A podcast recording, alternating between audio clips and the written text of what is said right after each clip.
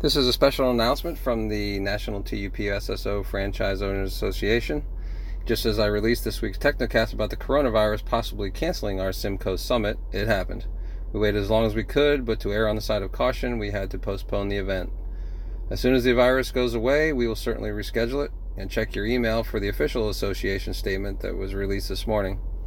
Hopefully, the convention at San Diego will go on. I was looking forward to the SMCO Summit in Dallas. Uh, I hope to connect with everyone at the Midway aircraft carrier and then again at the association's Rise Together reception in July. Again, be safe out there, everybody. This will go away soon.